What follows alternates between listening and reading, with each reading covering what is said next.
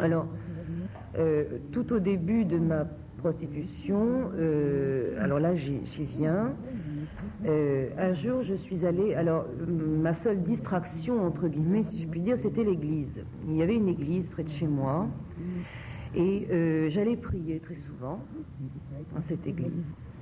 Et là j'ai rencontré un prêtre qui, m'a, qui a vu tout de suite que bon qu'il y avait quelque chose qui n'allait pas, que j'étais seule.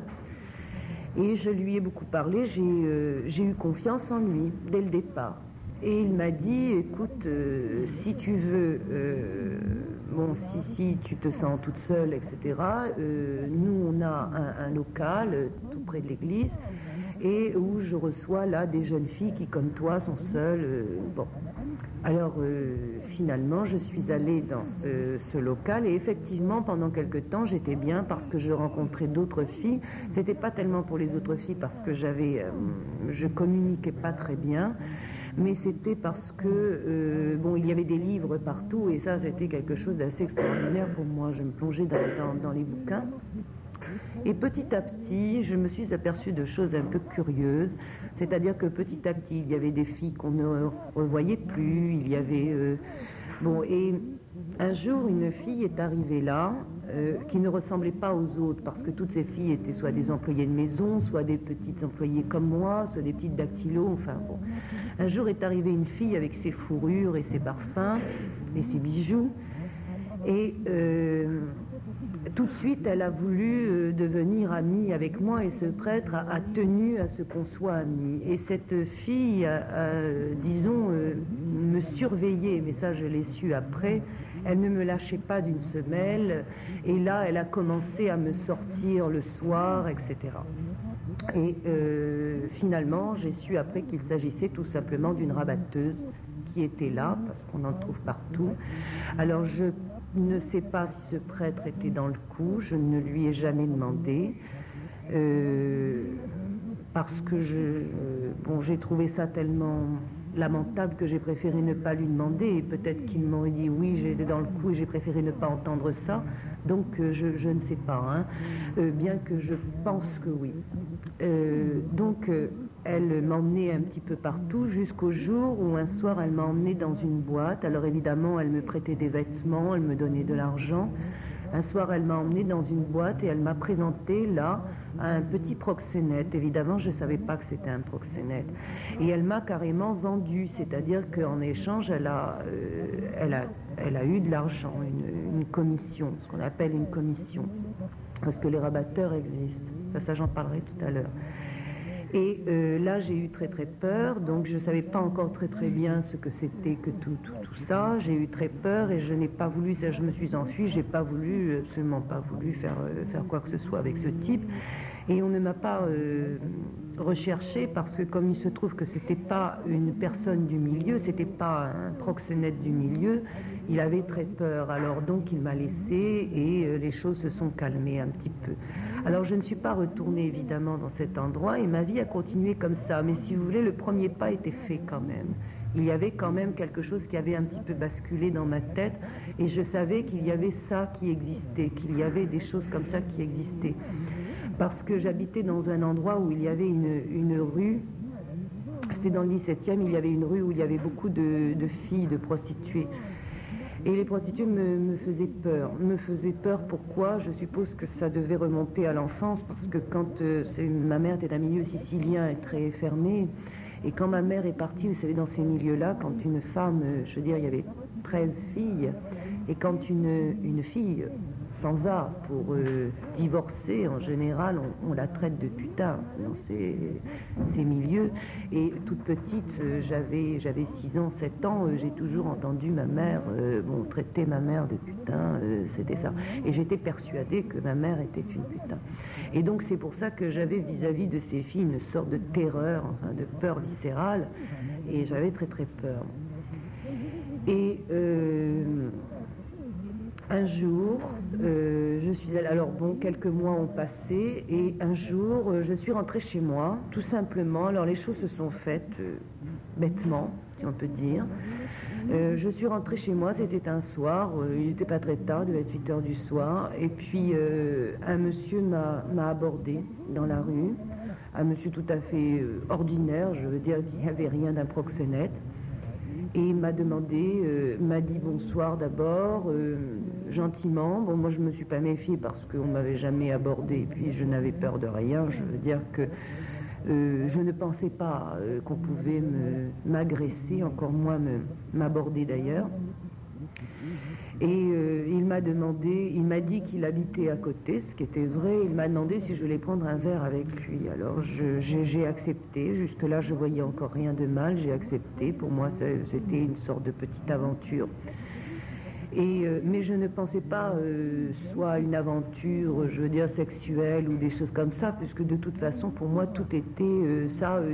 je veux dire, je ne menais pas cette vie-là. Il n'y avait aucune relation sexuelle dans ma vie, il n'y avait aucune aventure, il n'y avait rien du tout. Hein.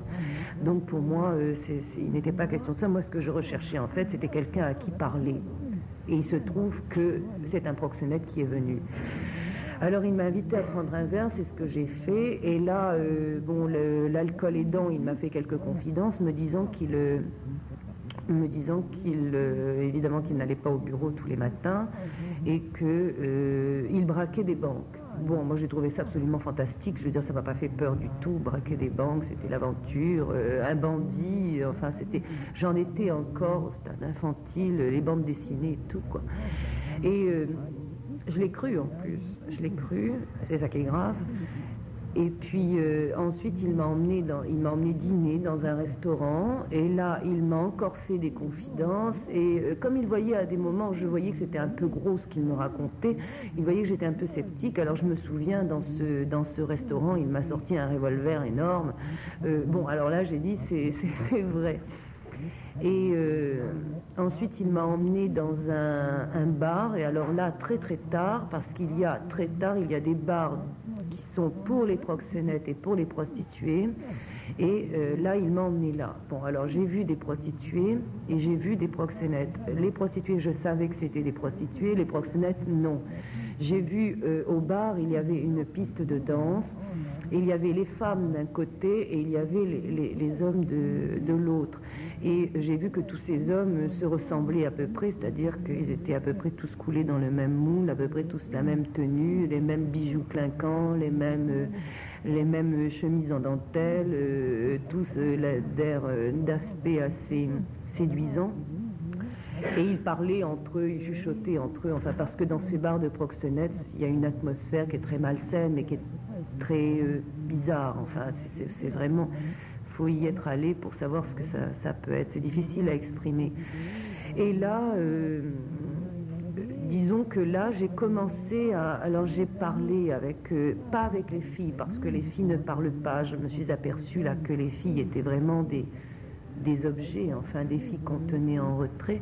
Mais par contre, j'ai beaucoup parlé avec les, les hommes, puisqu'on les appelle comme ça, malheureusement, avec les hommes qui étaient là et qui tous voulaient venir voir la nouvelle la petite nouvelle qui donc était moi, parce qu'ils avaient déjà décrété que je serais la nouvelle. Bon, et euh, je suis rentrée le soir avec, euh, avec cet homme, et euh, il m'a demandé de coucher avec lui. Bon, pour moi, qui avait beaucoup bu ce soir-là, ça posait pas de problème. Je veux dire que ça n'avait aucun intérêt.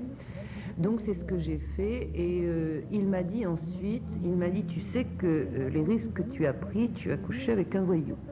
Alors je lui ai dit euh, oui, je me doute, euh, je me doute un petit peu parce qu'il m'avait fait quand même quelques confidences. Alors en général, quand un, proxénète euh, couche avec une, ce qu'ils appellent une cavette, c'est-à-dire vous et moi, des, filles qui ne font pas le trottoir, en général, il pose un, marché, c'est-à-dire que il lui dit euh, voilà, soit tu fais le trottoir maintenant, soit je te laisse tranquille, c'est-à-dire tu retournes à ton bureau, etc. Mais tu me dois tant. C'est pour le, le, dédommagement du monsieur. C'est-à-dire qu'avoir couché avec un proxénète, il faut le dédommager. Voilà, c'est, ça paraît comique, mais c'est comme ça. Et oui, c'est très risible d'ailleurs quand on y pense avec le recul. Il faut dédommager le monsieur. Alors, euh, bon, alors il me dit, écoute, tu peux retourner dans ton bureau, mais ça te coûtera tant.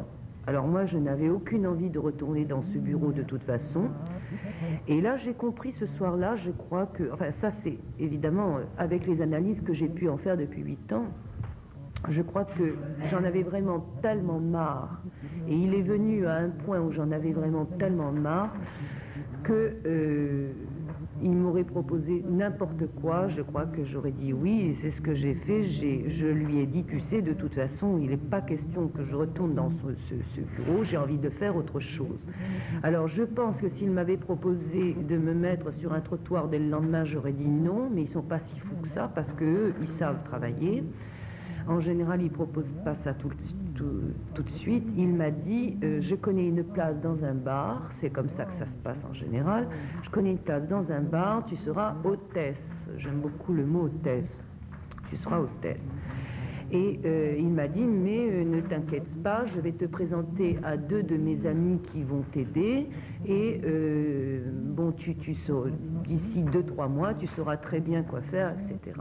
Alors il m'a présenté à deux de ses amis, qui étaient évidemment deux de ses femmes, bien sûr, parce que en général, quand ils présentent, quand ils disent je vais te présenter à des amis, en général, ce sont toujours une ou deux de ses femmes. Bon, qui ne le disent pas d'ailleurs, bien sûr. Et euh, c'est là où a commencé une espèce de, conditionnement.